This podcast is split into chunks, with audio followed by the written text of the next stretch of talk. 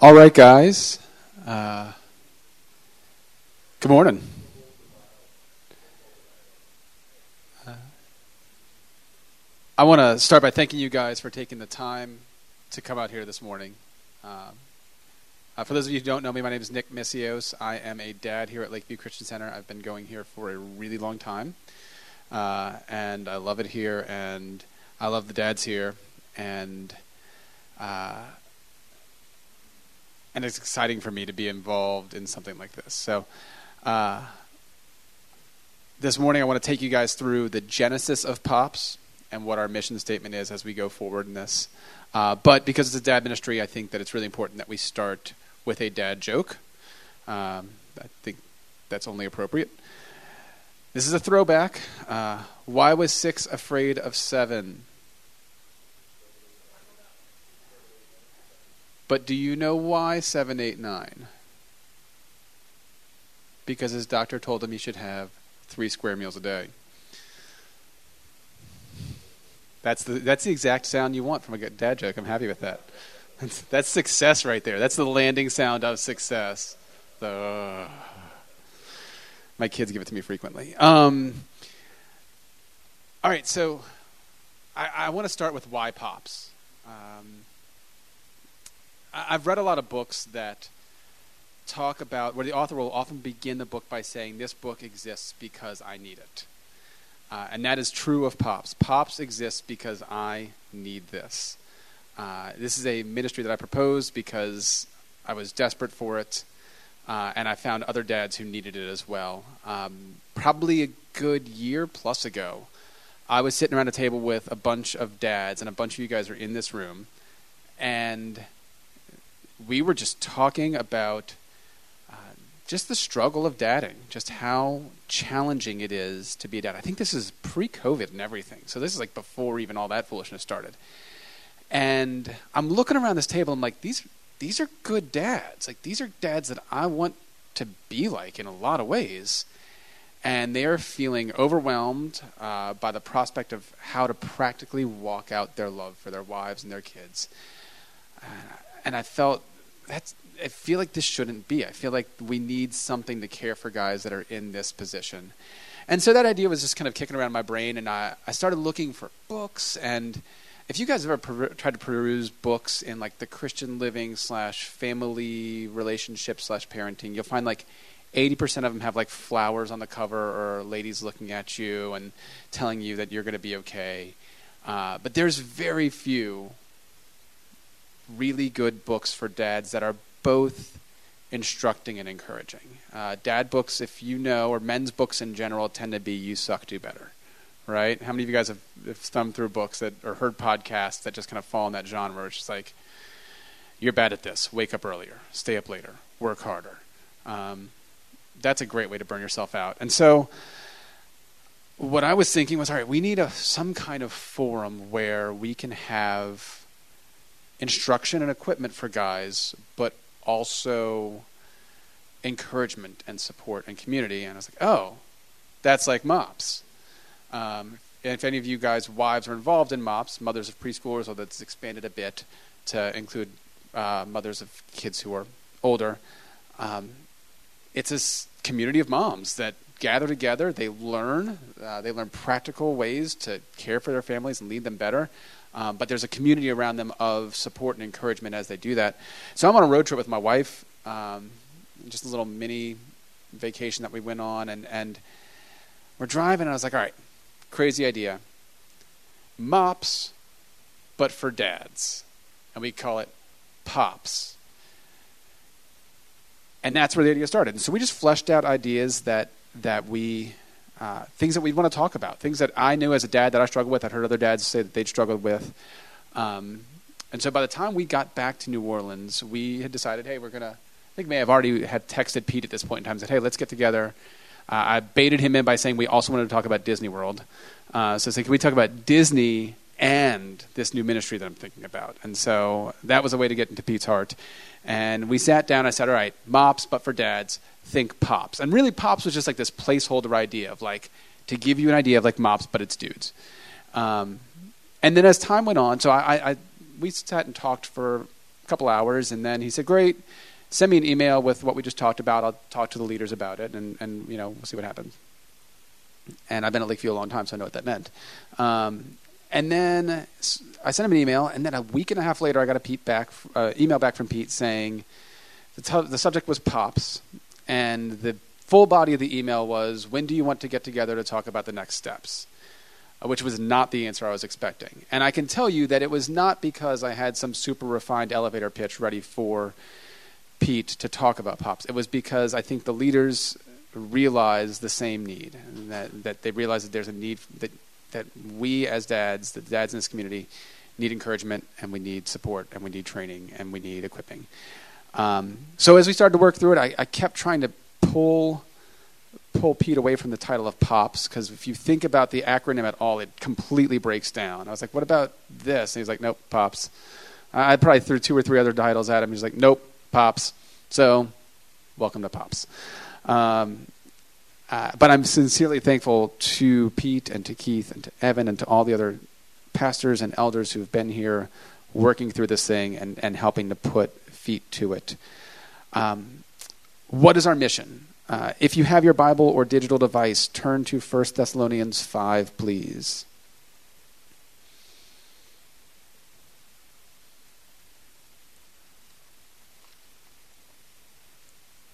1 Thessalonians 5:14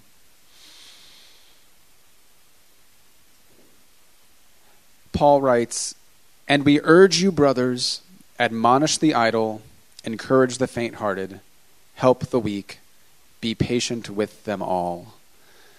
Um, there's a lot of like this is a really dense verse in terms of vocabulary words. There's about like six or seven words in here that, that you need to understand exactly what's going on to get a real picture of what type of a community Paul is describing here. Uh, they are admonish, idle, encourage, faint hearted, help, and weak, and then patient as well. Um, so let's just look at these words individually. Uh, admonish the idle. That word admonish is a word meaning to exhort, to instruct, uh, to advise, to put into mind. Um, this is a training and prompting word. It's it's you need to go do something. Here's how. Um, it's the same word that Paul uses in Romans 15 when he says, I myself am satisfied about you, my brothers, that you yourself are full of goodness, filled with all knowledge, and able to instruct one another or counsel one another. Those, that, those are the same root word, uh, and it involves this knowledgeable instruction and encouragement. Um, and I think that's something that I, I definitely need in, in, a variety of areas, uh, especially those in which I am idle. And this word doesn't just mean lazy. It doesn't mean just sitting around doing nothing. Because I don't think we have a lot of dads here that are just sitting around doing nothing. Um, but the word, it, it, the Greek kind of expands to meaning uh, not just idle, but out of order or disordered or not ready for battle or undisciplined or irregular. And I think that probably describes a lot more of us as dads. We're not just sitting around doing nothing, but sometimes uh, we're undisciplined in how we either plan our days, weeks, months, how we engage certain elements of our kids' discipleship, uh, of our own discipleship. Um, and I think that's a question that as we go through this, as Keith talks today, uh, yes, by the way, Keith is talking today. I'm, I'm taking the risk of giving an intro before Keith talks, but I'm encouraged. I, I, like the fact that he's going to experience what he does to so many, which is where he gives lengthy intros and then tells them to wrap it up. Um, so, uh, my question is where is your life out of order? Where is it undisciplined? Because you've probably got an area, we all do. Um, so, as you think about admonishing the others, like, where do I need instruction and encouragement? Uh, speaking of encouragement, so then it's encourage the faint hearted. Um, I think we all know what encouragement means, right? It's that, that consolation, that's comfort, it's that cheering up. Uh, you know, I, when I sat around with these dads I was talking about earlier, they were dads who needed encouragement. Uh, in that moment, uh, yeah, maybe some instruction could have helped one or two of us, maybe all of us probably. But what I felt like in that situation was like, man, these guys just need to be encouraged that, hey, you're probably not as bad at this as you think you are. Um, and where you are as bad as you think you are, there's grace. You have a God of grace. who has a vested interest in how you lead your family. That should be encouraging to us. Um, so we're called to encourage the faint-hearted. Uh, how many of you guys have felt faint-hearted at any point in time this year? Anybody? Um, discouraged, losing heart, um, sometimes feeling like you don't see the light at the end of the tunnel. Again, maybe not in a big picture, but maybe just in little areas. Um, are you losing heart? Where are you losing heart? What what have you lost heart for?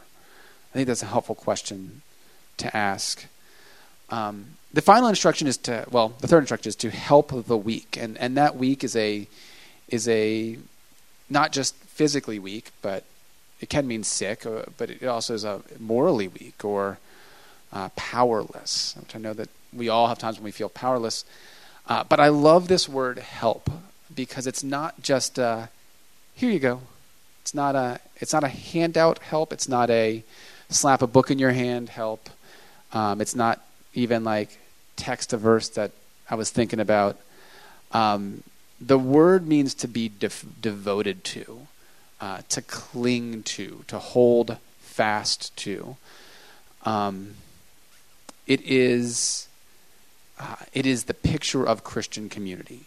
It's the picture of dedicated fellowship and and brotherly love uh, in a way that is relentless and dogged and does not counsel the idea of letting another give up. Um, there's a quote by Dietrich Bonhoeffer from his book that's probably the the masterwork on this topic, Life Together. He says, The Christian, however, must bear the burden of a brother. He must suffer and endure the burden. It is only when he is a burden that another person is really a brother and not merely an object to be manipulated. The burden of men was so heavy for God himself that he had to endure the cross. God verily bore the burden of men in the body of Jesus Christ, but he bore them as a mother carries her child as a shepherd enfolds the lost lamb that has been found. God took men upon himself, and they weighted him to the ground. But God remained with them, and they with God. In bearing with men, God maintained fellowship with them. It was the law of Christ that was fulfilled in the cross, and Christians must share in this law. We are called to one another to bear one another's burdens.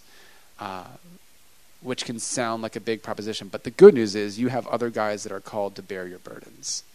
You have other guys that you can reach out to and cling to. Um, and I want to create a, a, community here of guys that cling to one another in that way. I think a, good model of this, and this is the patience with them all, because fellowship's easy at first. It's easy to sit down at tables and discuss something and to, to give ideas. Um, but are, you guys all have kids, so you know what this is like with kids, and, and it can be the same way with brothers, um, where you've talked about something a hundred times, you've reminded somebody of something a hundred times. We all have that kid that I've, I've told you. I, I don't know how many times I've told you this. I don't know other words to tell you this. I just have to keep saying it, and I just have to hope it sinks in. I have to. That's not just for parenting. That's brotherhood too. Um, there are times when you're going to sit down with a brother, hopefully, and say the same thing a hundred times. Um, but what you reveal in your commitment to them in that moment reveals Christ's commitment to you and to them as well. Um, beautiful picture of this is, is, John Newton and William Cowper. Um, if you're not familiar, John Newton was the former slave, slave trader, um, radically saved, moved on to become an abolitionist. Uh, and he befriended, wrote, wrote Amazing Grace. Uh, he befriended William Cowper, who was a brilliant hymn writer and poet who was, uh, throughout his life, ravaged by depression, um, attempted suicide multiple times. Um, but John Newton would not let him go, just clung to him and was patient with him and exhorted him and exhorted him and exhorted him again. Um, and those that relationship for me uh, is a picture of the relationship I think that we're called to have with one another. This dogged pursuit of one another. And that's what I'd like to see grow out of this. I'd like to see it start at these tables, but grow into coffees together or having the family over for dinner and doing life together. That's kind of the picture of community that I have coming out of here. As we do this, Keith's going to talk a little bit today about the individuality of dads and families, so that you are your dad, you are you, your kids are your kids, your wife is your wife. You have unique dynamics. Uh, as we go forward, we're going to discuss a lot of other topics. Um, I would encourage you guys to give feedback as we're discussing these things. I'm going to try to gather as much of this feedback as I can about topics you want to discuss in this because I want this to be somewhat responsive to you guys. Um, we're going to talk about things like media and prayer, um, really practical things, uh, reading, Sabbath, um, play, even exercise. We might get to it. There's lots of topics I'd like to discuss with you guys about how we care for our families in these ways. Um, in all of these areas, I want us to pursue excellence. I want this to be a call to excellence in this community, but a gracious call to excellence. I want us to feel compelled to pursue excellence in parenting our kids, in loving our wives, in growing in our relationship with God. Uh, but I want that to come across, and I want that to be walked out graciously and understanding that God has grace for us when we're weak. Um, so that's my goal for this. I hope that you guys are uh, are going to join me on this on this journey together. Uh, it's growing. Uh, I'm excited to see you all here. I hope that it continues to grow, and I hope that we grow in depth well. With that said, I want to hand it over to Keith as he talks about us as individuals, uh, and then I'll wrap it up when he's done. You want your water there? I do want the water. I'm parched. Good morning to you guys, and thank you guys for coming out. Uh, I just want to thank Nick for having a burden for discipleship. Uh, I think one of the things that we want to grow in as a church community is, is the sense of owning discipleship amongst the church. That discipleship is not just a function of a guy with a microphone and a podium and a gathered group in a large room. Uh, discipleship takes place when two guys sit together and have coffee and relate and share their lives. Um, remember, I remember reading from a counselor years ago who had written a book about counseling, and he basically said something that was very true about all of us. He says, We're all counselors. You're not just being counseled when you go to see a counselor. You're being counseled anytime you read somebody else's input into your life, whether that comes through social media, whether that comes through a conversation at, at lunch. We're trying to figure these things out, right? Every one of us is looking for the information that's going to help us. And so that's happening whether you come to a meeting like this or whether you just hang out with some friends and talk about life. And so, Nick, thank you for creating a venue that, that features something about community. And I just want to make a comment about that before I, I jump into some thoughts today. Um, all of us know this. We live in the information age, not in the community age, which means you come across a lot of information. You don't come across a lot of community.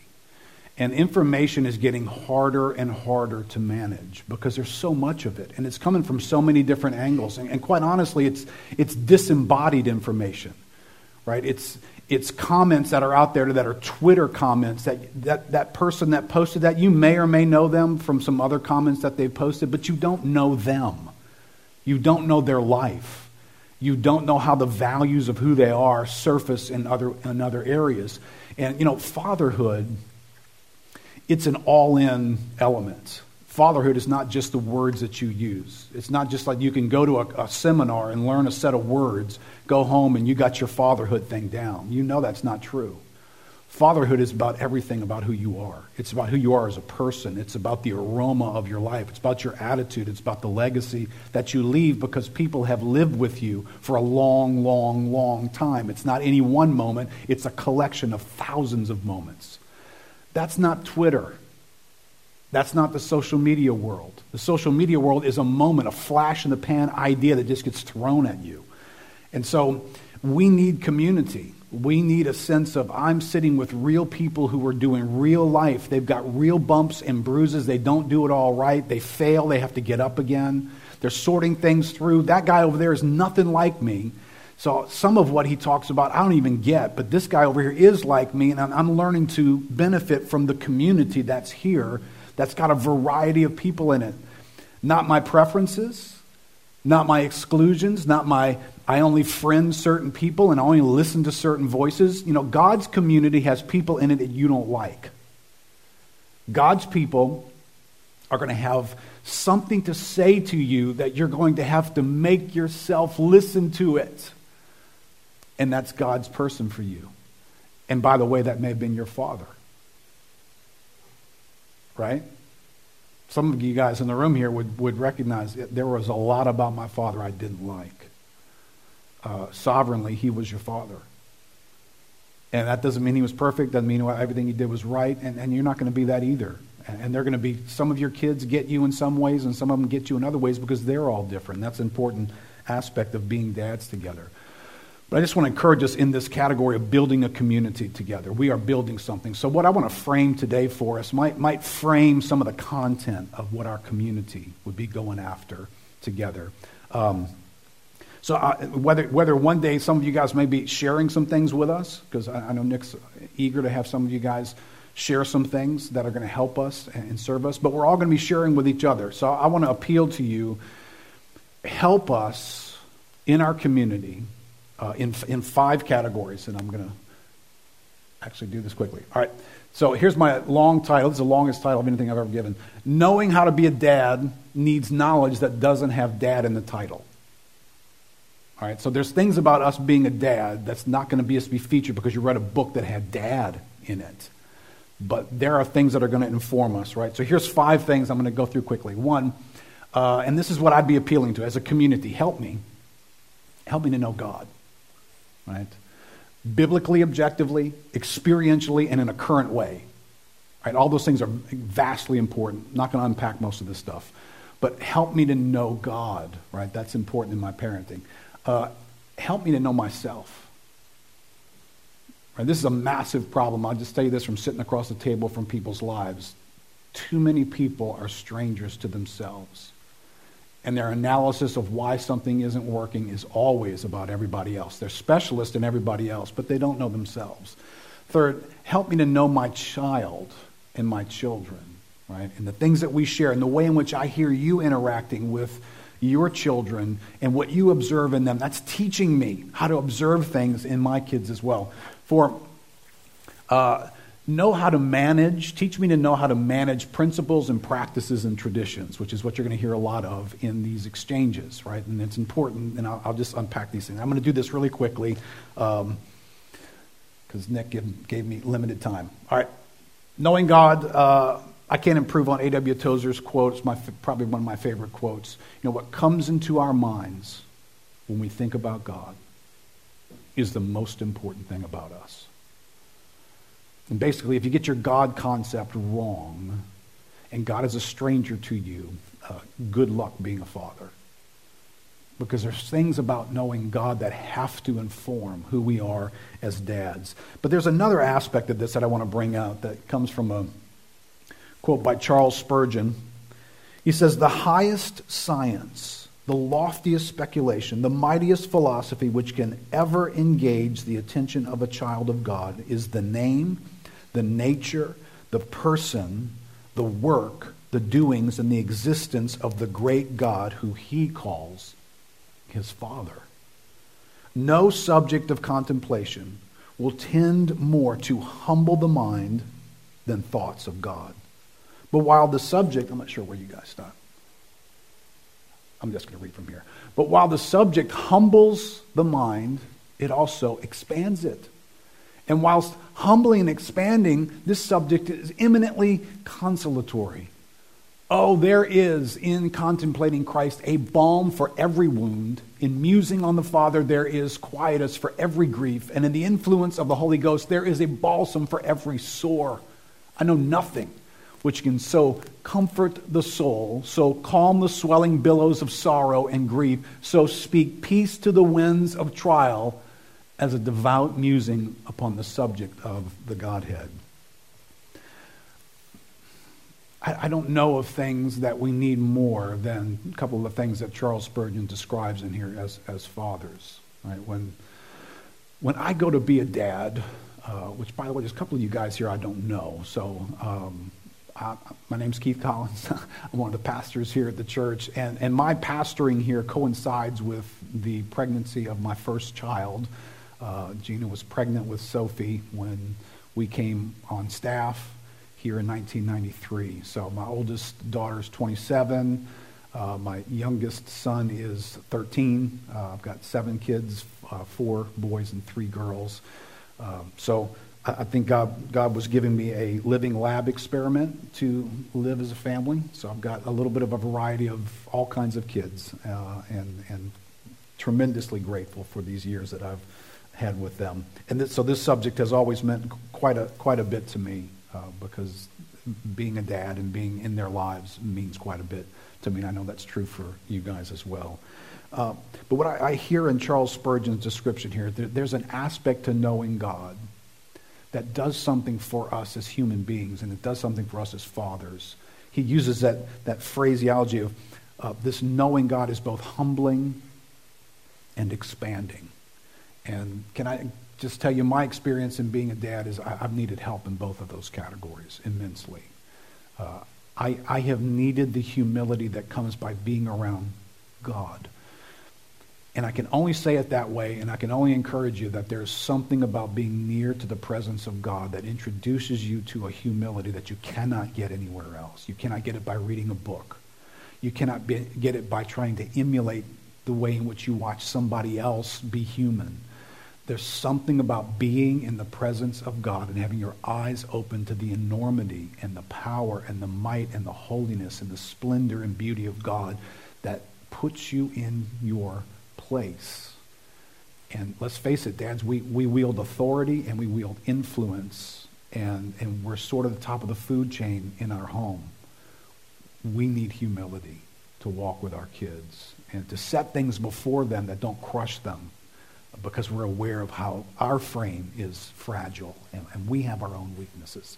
But he also mentioned that in, being in the presence of God and the knowledge of God, it expands your hearts and your mind. Right? Being a dad is going to bring us into places that are intimidating, that we don't have answers for, that feel risky, that stoke fear in our lives. Right? We're going to go through different seasons where the, the dad task has this sense of intimidation attached to it. And then along the way, the longer you do it, the more you get familiar with your own weaknesses, and your own weaknesses begin to script how scared you are at what you do, how not good at what you're trying to do becomes real to you. And you're going to need faith in that moment. And, and where's that going to come from? Well, it comes from this encounter with God, this knowing God that expands your own soul and gives you faith to step into these moments. I'd say when you and I go to do this parenting, fathering task, I'm skipping stuff here. There's a little list of items that would be rather helpful for us. I'm pressing this and it doesn't like me. Here we go. Right, raising kids takes things like faith, hope, love, peace, joy, humility. Right, and the list could go on, but that, that that's a good list, even just right there. Right, I, I would love that my kids could look back over their extended time with me through the years, and if they began to describe my dad, I, I, would be beyond honored and feel successful if they would use some of those words. My, I saw faith in my dad. I saw peace in my dad. I saw joy in my dad. I saw hope. He made me feel as though life had hope and there was direction. My dad was a humble man. Right? I would want these qualities to be what they have had an exchange with in the routines of my life as they've interacted with me. But can I tell you, those things don't, don't come from dad books as much as I've read a lot of dad books because I've wanted a lot of help, and I love the fact that we're doing this. But those words come from an exchange with God, an encounter with God, a knowing of God. Matter of fact, these are byproduct words. You, you don't get them by running directly to them, you get them by running directly to God, and then He produces these in us as a byproduct of our encounter of Him. So, you know, as you and I are doing life together, building a community together, um, there is this sense of my need for encountering God and knowing God. So, so if, if, if what we turn this into is a lot of tips on being dads that no one ever mentions knowing God, I would have to say this community has failed. Right? There's lots of, there's a sewing group that meets here sometimes. Uh, there's all kinds of groups that you could be in. Well, if you're a guys, let's not be part of the sewing group for obvious reasons. Um, yeah, yeah, yeah. You'd be sitting down this time of year next year. Um, but but our, the centrality of who we are as human beings is about knowing God. The centrality of our being dads is about knowing God. When we build a community that's about being fathers, that should be central. It should be about our knowing God and the impact that has in our lives. And then one more thing just that Spurgeon brings out is this aspect you guys may need to help me. This thing doesn't like me. Um, this comfort for the soul dimension. He uses some phraseologies in his quote that are just Spurgeon esque. Souls that need comfort. We're going to encounter billows of sorrow and grief. And then there will be winds of trial. Uh, so I'm looking around the room. A lot of you guys are in the early years, and the kids are younger kids. And, and somebody, I don't know who said this to me when my kids were younger, but it stuck with me. Uh, little children, little problems. Big children, big problems. Uh, I'm not sure that they're really different in size. They feel differently, though, because of the way they sit in their lives and the sense of how correctable and fixable they are. You're going to encounter billows of sorrow and grief as you navigate life together with your family and your children. There are going to be moments of winds of trial, right? So this thought from J.I. Packer that sits in this category of knowing God. He says, knowing about God is crucially important for the living of our lives. We are cruel to ourselves if we try to live in this world without knowing about the God whose world it is and who runs it. The world becomes, and let me narrow that to, being a dad becomes a strange, mad, painful place, and life in it a disappointing and unpleasant business for those who do not know about God uh, your, your parenting, your being a dad is going to take you into places that fit in the grand scheme of what God is doing to bring glory to his name through your life. If you don't know that, you're, you're going to end up in a very disappointing and unpleasant place walking with your children. So you cannot detach being a dad. So as we build a community, let's help one another to know God. Secondly, help me. Let's help one another to know ourselves. Uh, and that doesn't come because we're a community that points things out to each other. Right? Let's not build that kind of a community where every time we get together, I tell you what's wrong with you. Although there are moments if we're real friends, you know, faithful are the wounds of a friend, that we actually do go there with each other. And we need to. That's the kind of community that we need to have as well. But there's a, there's a need for us to know ourselves. Um, John 5:30 this is such an insightful passage about the human soul. Jesus says, I can do nothing on my own. Right? This is what Jesus said about his own ministry and life. As I hear, I judge. And my judgment is just, right? What Jesus did was spot on every time, every moment, every conversation, every interaction, every intention. It was always spot on. Jesus, why? Because I seek not my own will but the will of him who sent me. Right, now, here's the reality of that verse there's only one human being that could ever say that. The rest of us, we have another will operating inside of us besides the will of our Heavenly Father. And we do battle with it, and we bring it with us everywhere we go. Do you know that about yourself? Do you know how your will functions in you? What is it seeking to serve? What world is it trying to build? What are you after in that will? See, Jesus never had a moment when he pulled up into somebody's life and had a conversation with him and, and he was going to bend it to his own advantage. He was going to take advantage of that. He was going to just, you know, kill that conversation quick because he was uncomfortable with it. He didn't have a will functioning in him that way. But I do. And I bring that will with me into my children's lives. And, I don't want to make this too deep and complicated. These are bigger topics that could have their own uh, discussion points.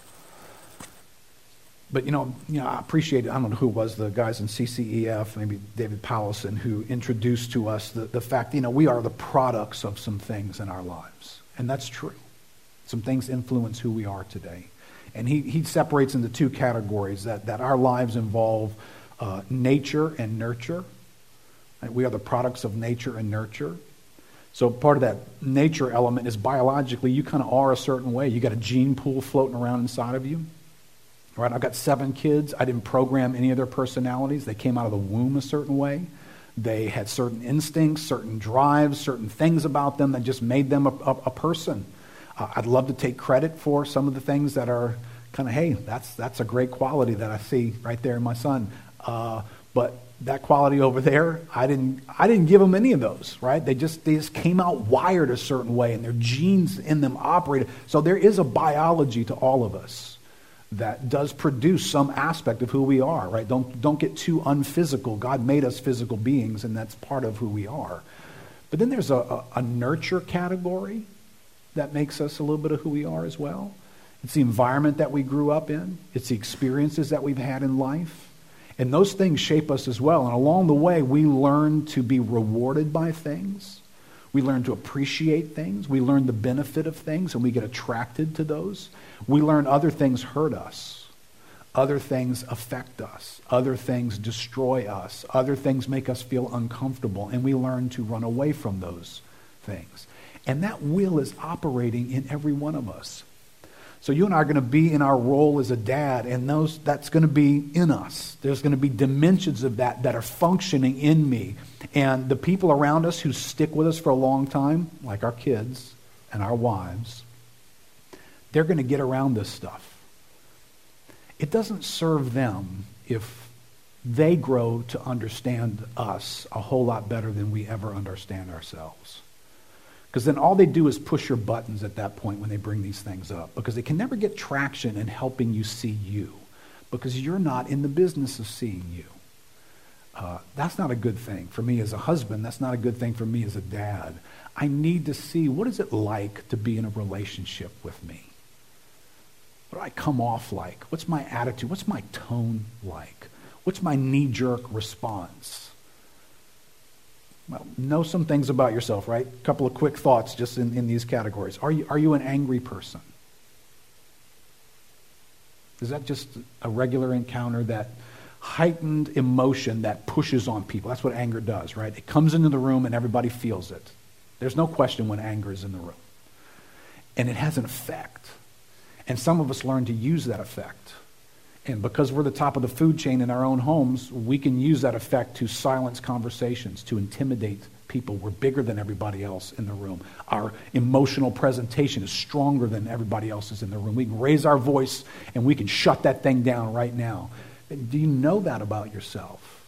The next question would be Do you know why you're angry? But that's a whole other subject. Uh, are you a lazy person? Right? Your parents could help you with some of those questions because probably a little bit of what you were when you were growing up, you're still kind of some of those things, right? And our quest in life is to create a world that doesn't demand too much from me. So I, I create schedules and activities and practices, and what I'm really after is decomplicating and uncluttering my life so that I just feel like I'm just released into ease.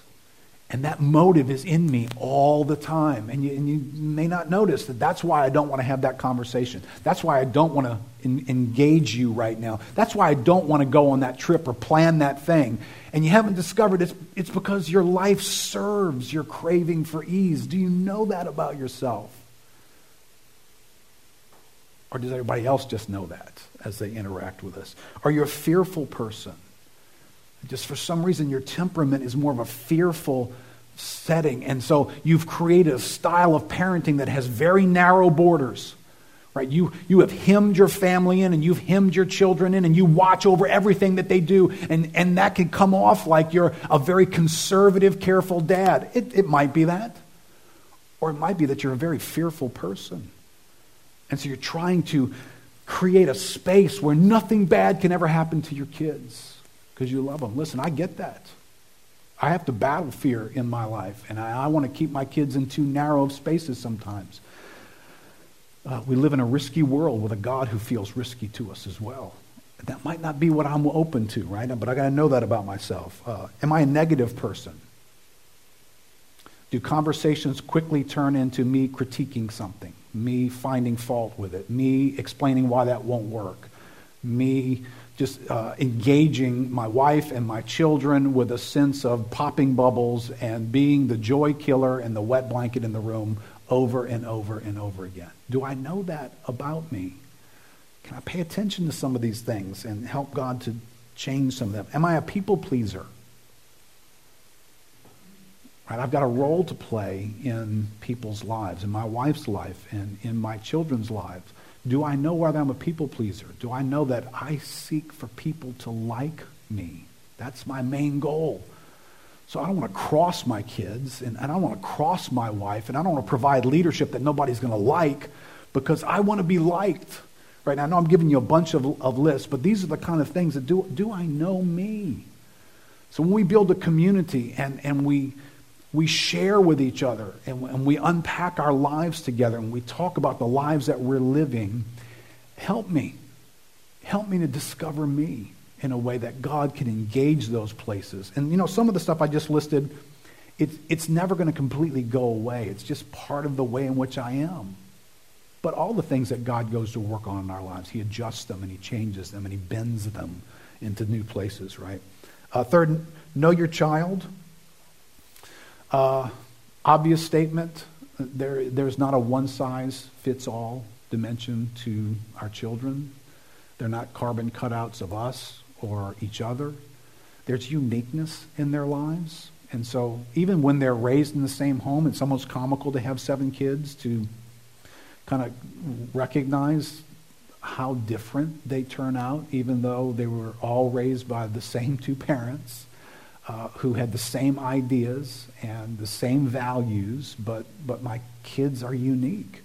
They've got temperaments and personalities that I'm learning, I'm interacting with them. And even the guys in the Bible, right? I mean, you, you recognize Jacob and Esau, you know, they're twins. Uh, they're raised by the same family. Well, you know, one of them's a liar and a trickster and a deceiver and a mama's boy, and the other one's the opposite.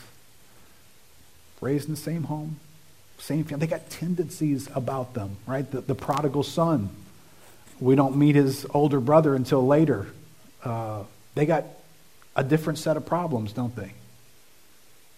You got one of them who wants to run away, and the other one who's loyal as all get out. But both of them have a problem in their life of understanding what it's like to receive the, the wealth of having a father that they had.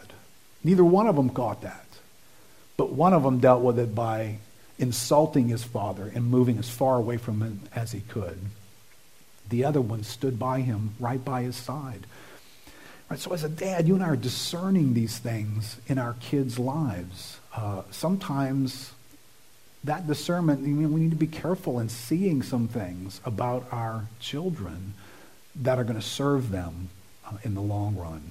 Um, I'm, always I'm always careful about telling my kids stories um, just because I'm I don't want to put them in weird spots just because I felt the liberty to tell uh, their stories. So how can I say some of these things without giving away who they are?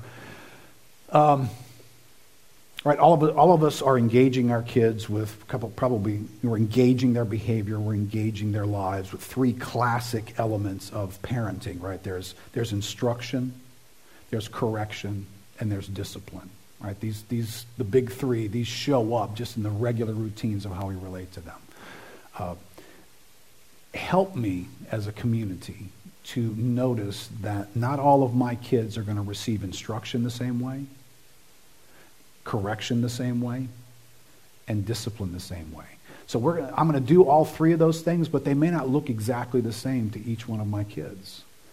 Right? I, I had one child that, uh, you know, our, our, our children, when they were defiant and willful and specifically stared sin in the face and stared authority in the face and said, I'm going to do what I want to do, uh, they got spanked for that. Right? That's how we raised our kids.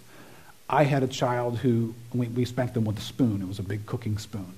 Uh, all I would need to do is take the spoon out and touch them when they were little. That's it. That's as disciplined as they needed. And they, they were destroyed. They, were, they melted and just fell to pieces. And then I had another child that I think I could have backed a car up over him. And, you know, I wondered at points, what will get his attention? I can't bring myself to spank him any harder than I just did. But if you didn't get his attention, you would not adjust him at all. You, I, you know, I had to read that, okay, there's, there's a bit of a breaking point in him that's not the same as that one. He, and he had a brother who, if I raised my voice to him, I'd crush him.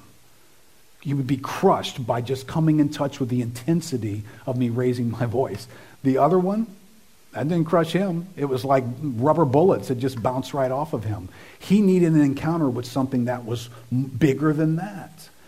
But I think we've got to learn our kids. They're, they're different. They're reached by different things, you know, and, and it's tempting just to develop this one size fits all approach to our kids that, okay, you did that, now I do this, and you did that, now I do this. And when you get more complicated than that, it gets a little hard to manage. But nonetheless, uh, we are called to manage that. But, but let me encourage in this as well. Um, you know that knowing yourself dimension? You know, if God will give you the grace to know yourself, you'll also get some grace to help your kids know themselves. Now, if you don't know yourself, you're going to be a fault finder because humility comes when you have the courage to stare at yourself and to see how you don't have it all together. Now, when you approach your kids, you're freshly aware of that. I'm not, not just aware, although my kids would hear a lot of stories about what I was like growing up. Um, because my kids far exceed me as a young person in almost every category. And so when I look back on who I was, they would be aware I'm not looking down my nose at them when they fall short because my resume is worse than theirs. My resume today has its issues.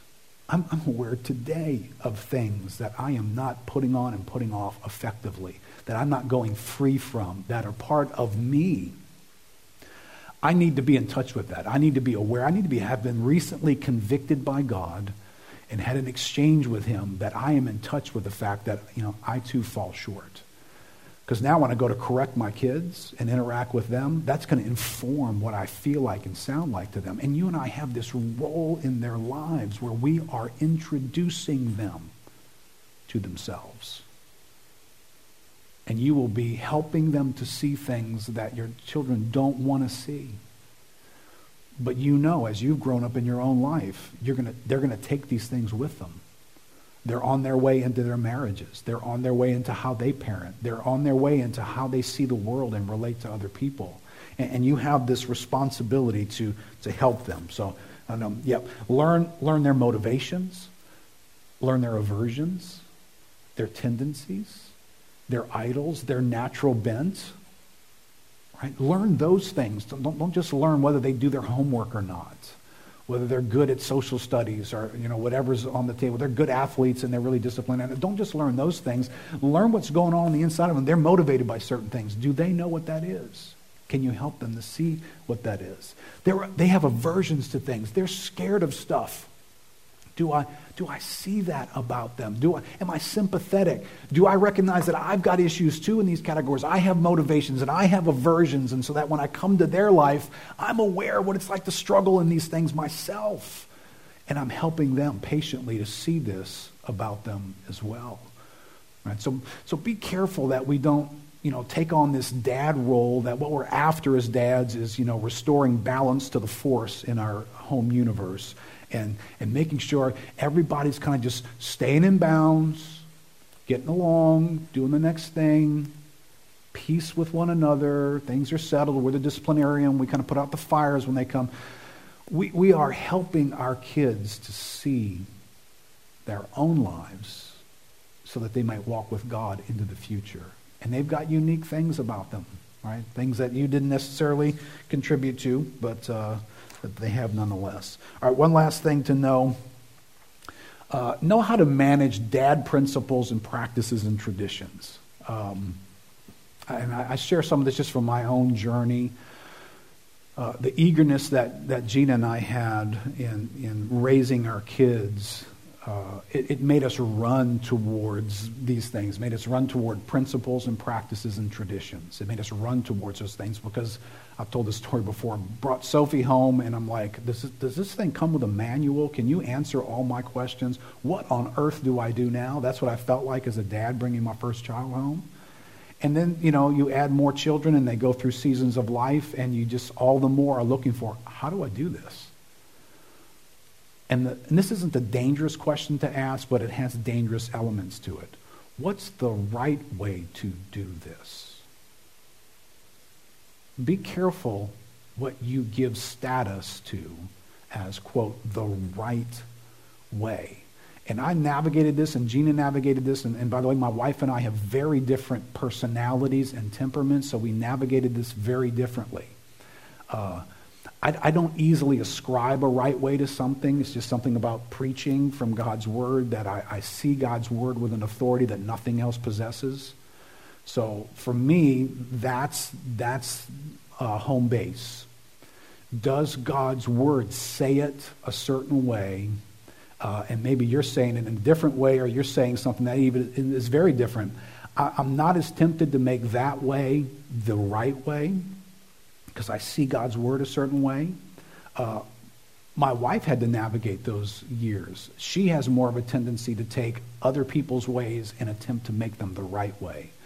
When you do that, welcome to the land of being a miserable parent. And welcome to a bad community, by the way.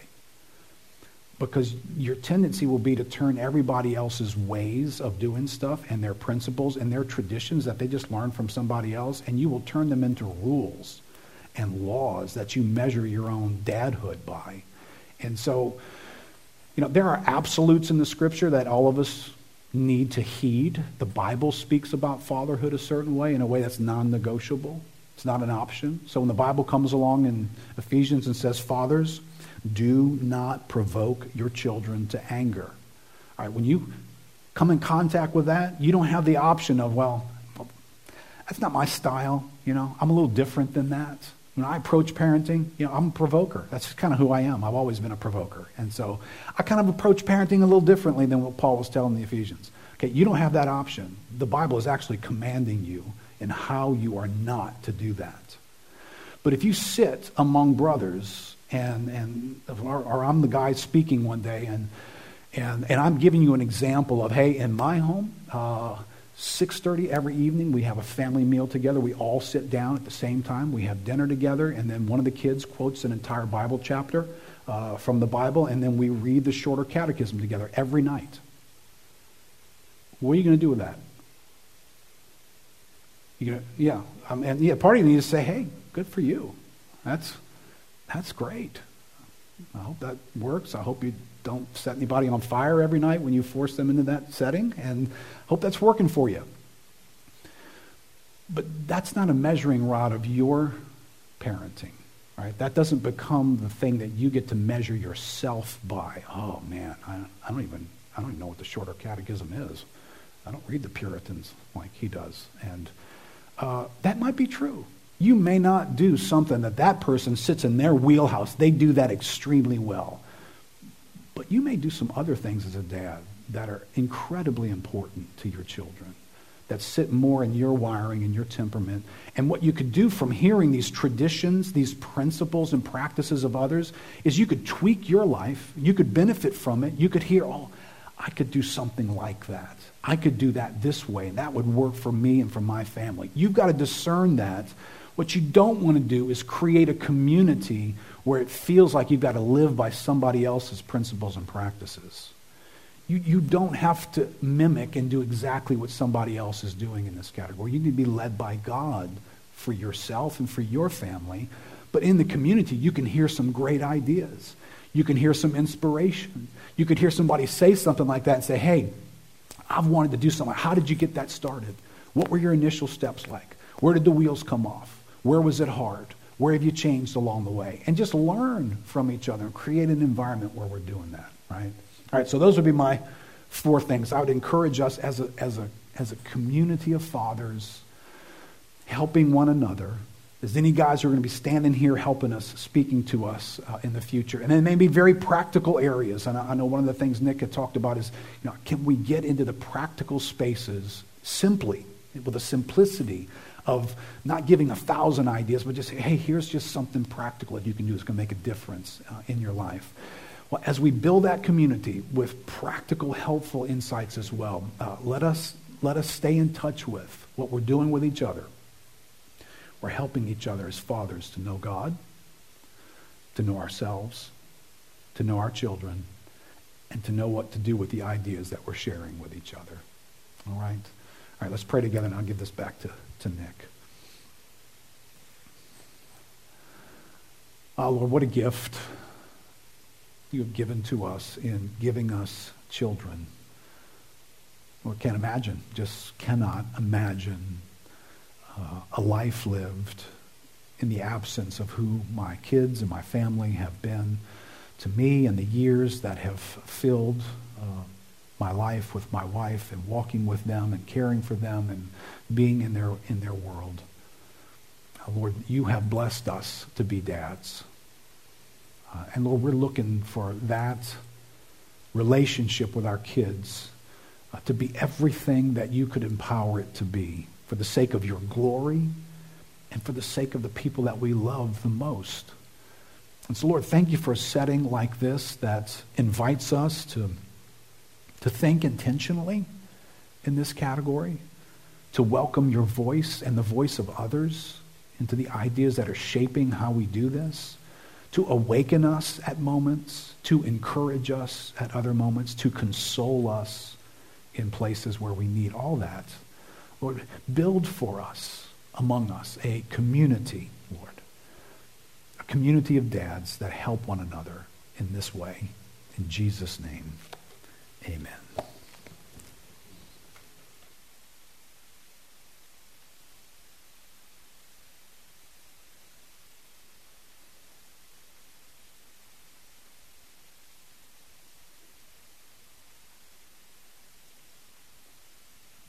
Thank you, Keith, uh, for really setting some good guidelines for how we discuss these things and how we apply stuff going forward. Um, I have a couple book giveaways, so I'm trying to give away a couple of books every week. Um, trying to keep them applicable to whatever speaker is talking about that week. Uh, the first one I want to give away here, and it and it goes into what Keith said most directly, um, is this book, Childproof.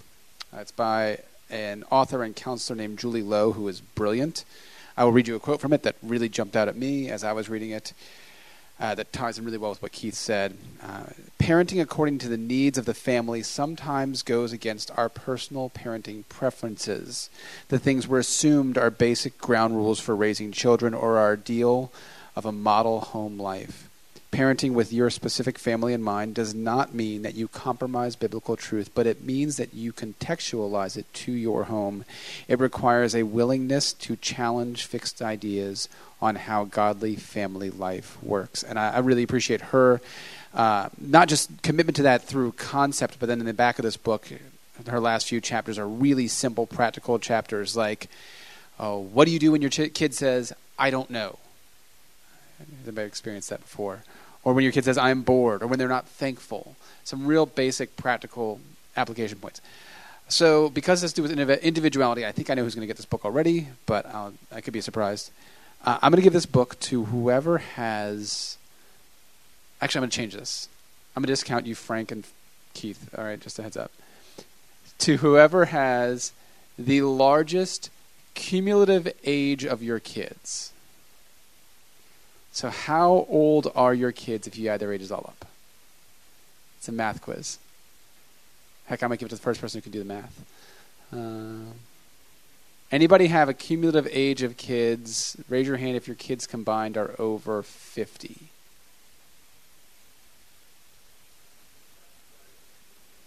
I need y'all to do the math. Chin, how old are your kids combined?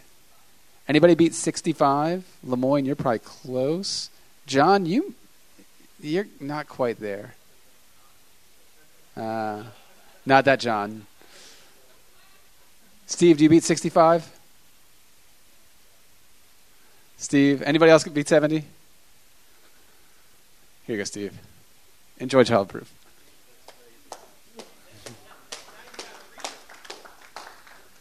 Uh, the it is only good if you read it, and then you can pass it down to the next most kids. Um, the next book is uh, for the dad who has the youngest born child. So I'm not counting in utero kids here. Sorry, John Mark. Um, youngest born child. Who has a kid who's under one? Yeah? Born, yes, born. Sorry. Uh, uh, yay, congrats. Uh, all right. Yes. How old's your youngest? Five months? Congratulations. I haven't met you yet. What's your name? Oh, likewise. Great name. Uh, I'm going to give you dad tired and loving it because if you've got a five month old, you are probably dad tired. Uh, yeah. Uh, there is an audio book of it. It is on Hoopla. Uh, if you guys don't know about Hoopla, ask me about Hoopla. Um, Evan wanted me to point out to you guys if you go to the LCC app, there is in the, it's not ministry resources, it's under,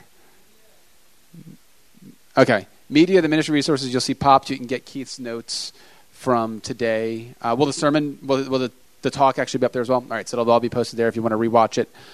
Um, we're going to do this again in a month. Super excited about that. For now, we're going to break down in some table discussions. It'll take about 20, 30 minutes just to talk through some of the ideas here. Um, my guys who are leading, I want you guys especially to pay careful attention and write down answers to two and three on your paper if you can, just some basic ideas. Uh, we're going to be discussing some strengths and weaknesses and helping us to tailor this thing going forward. So uh, let's get to that.